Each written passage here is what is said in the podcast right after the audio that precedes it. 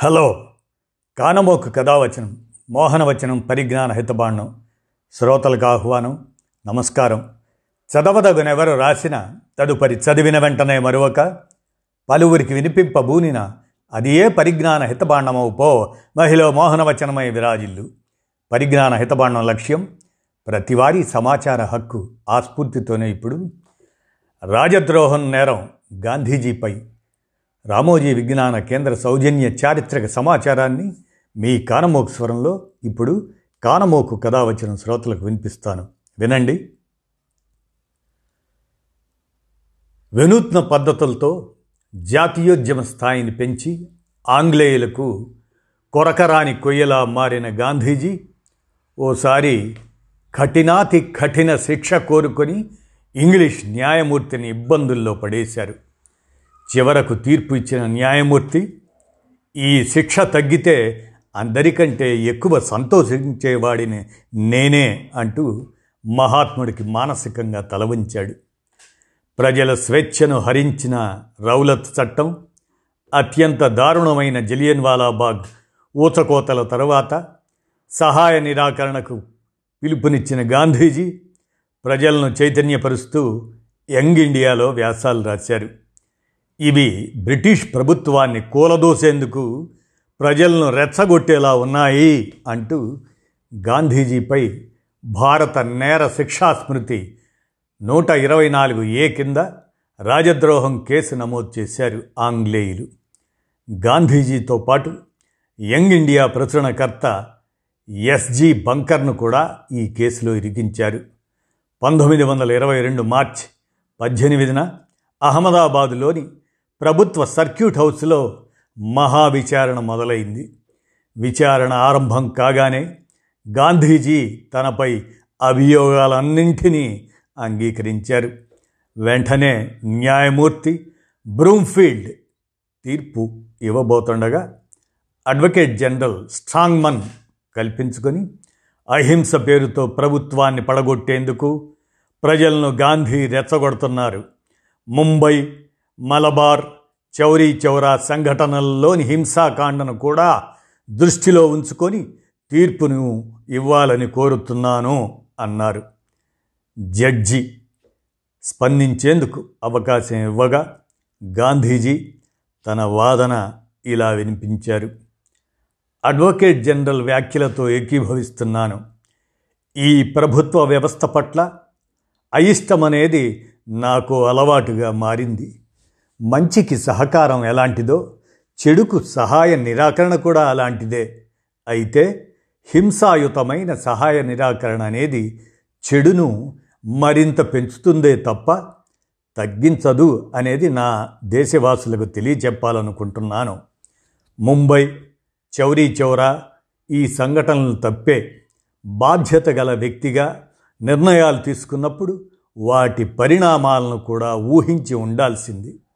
నిప్పుతో ఆడుకుంటున్నానని నాకు తెలుసు. కానీ దేశానికి తీరని హాని చేస్తున్న మీ ప్రభుత్వాన్ని సమర్థించలేను కదా హింస లేకుండా ఉద్యమం ఉండాలనుకున్నా. కొన్నిసార్లు నా ప్రజలు పిచ్చిగా వ్యవహరించారు. అందుకు క్షమాపణలను చెప్తున్నా. అలాగని నేను క్షమాభిక్ష కోరటం లేదు. అందుకే నాకు అత్యంత కఠినాతి కఠినమైన శిక్ష విధించాలని కోరుకుంటున్నా.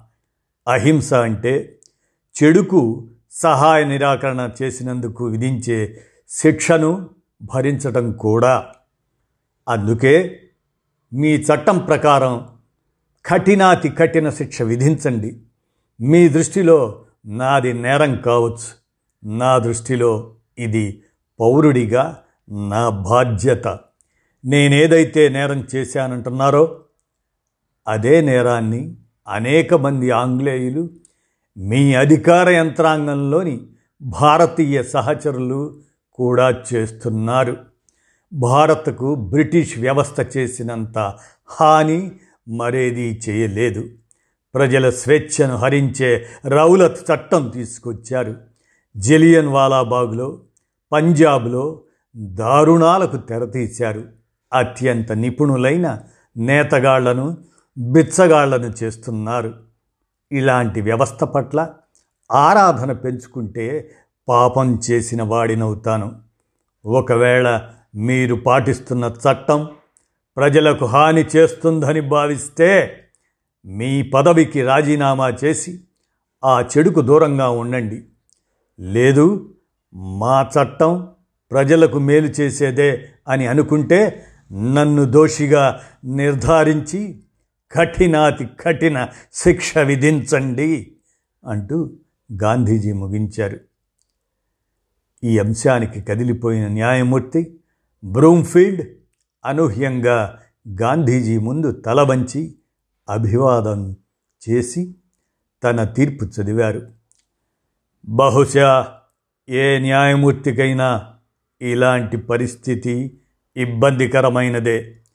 నా సర్వీసులో మీలాంటి ప్రత్యేకమైన వ్యక్తిని చూడలేదు చూడను కూడా.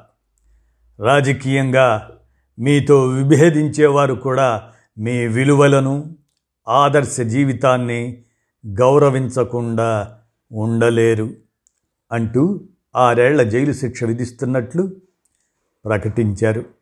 వెంటనే ఒకవేళ ఈ శిక్షను ప్రభుత్వం తగ్గిస్తే నాకంటే సంతోషించేవారుండరు అంటూ మరోమారు గాంధీజీ ముందు గౌరవపూర్వకంగా తలవంచి వెళ్ళిపోయారు. గాంధీజీని తొలుత సబర్మతి జైలుకు అక్కడి నుంచి ప్రత్యేక రైలులో పూణేలోని ఎరవాడ జైలుకు తరలించారు. అనారోగ్య కారణాల వల్ల ఇరవై రెండు నెలల తర్వాత ఆయన్ను భేషరతుగా విడుదల చేశారు. ఇదండి రాజద్రోహం నేరం గాంధీజీపై అనేటువంటి చారిత్రక అంశాన్ని రామోజీ విజ్ఞాన కేంద్ర సౌజన్యంతో మీ కానమోకు కథ వచ్చిన శ్రోతలకు మీ కానమోకు స్వరంలో వినిపించాను. విన్నారుగా? ధన్యవాదాలు.